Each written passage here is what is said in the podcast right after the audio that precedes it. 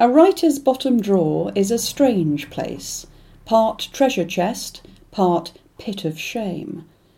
It is where we hide our early attempts at writing, assuming we haven't thrown them out. Notebooks festooned in post it notes, manuscripts returned with form rejections, abandoned ideas which once consumed us. Writers can be a superstitious lot, reluctant to throw anything away Perhaps it comes from our need to believe in luck, that magic ingredient which might tip us from aspiring writer to published author. Only we know how deeply we felt those words, how hard we clung to the belief that they would one day find a shelf in a library or bookshop. And our characters, we cannot turn them out of the house. In any case, no word is ever wasted, or so we're told. One day the bottom drawer might yield exactly what we need to start afresh a character who will complete the story we're slaving over, a phrase that fits precisely into the space on the page. I'm prevaricating, of course, because it's a brave writer who can reach straight in and expose their bottom drawer to a stranger's gaze. Those treasures are secret, this shame is private. But there is a little wriggle of pride, too, all these words I've written, how long I've been a writer. And there's the hope, always, that these words, hidden, rejected, forgotten, might yet chime with a stranger. We write to forge connections, to move our readers, to make them think, yes, I do that too. I think and feel and act that way.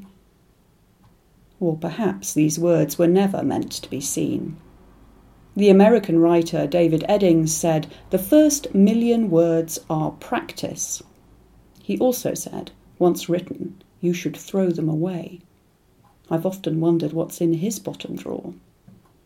Enough prevarication. Time for the big reveal. Let's start with a book I'll call Cold Reading, although it had other names over the years. Cold Reading was my first attempt at a crime novel a genre I'd avoided attempting for a long time, principally in the belief I couldn't plot. I could, of course, because all writers can. Story is plot, and character emphatically is. But in the throes of my self doubt, I wrote a crime novel which was almost entirely plot.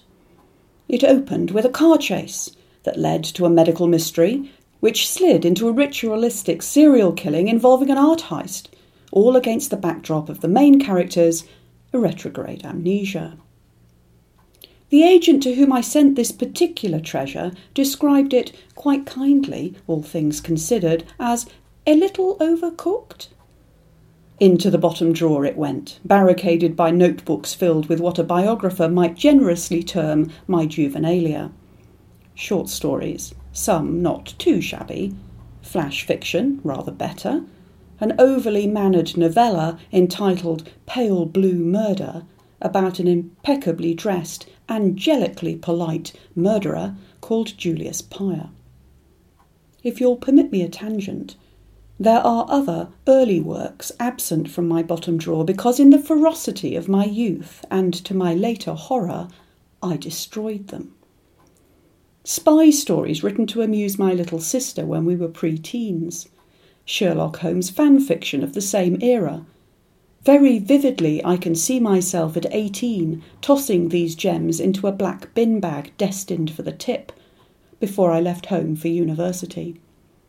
My 18 year old self was undoubtedly my harshest critic, but how I wish she'd been a little kinder, if only so that I had the evidence to hand of how hard I practiced to become a writer. Some time after I attempted my first crime novel, cold reading was joined in the bottom drawer by Falling Dark, the manuscript which won over the agent of my dreams.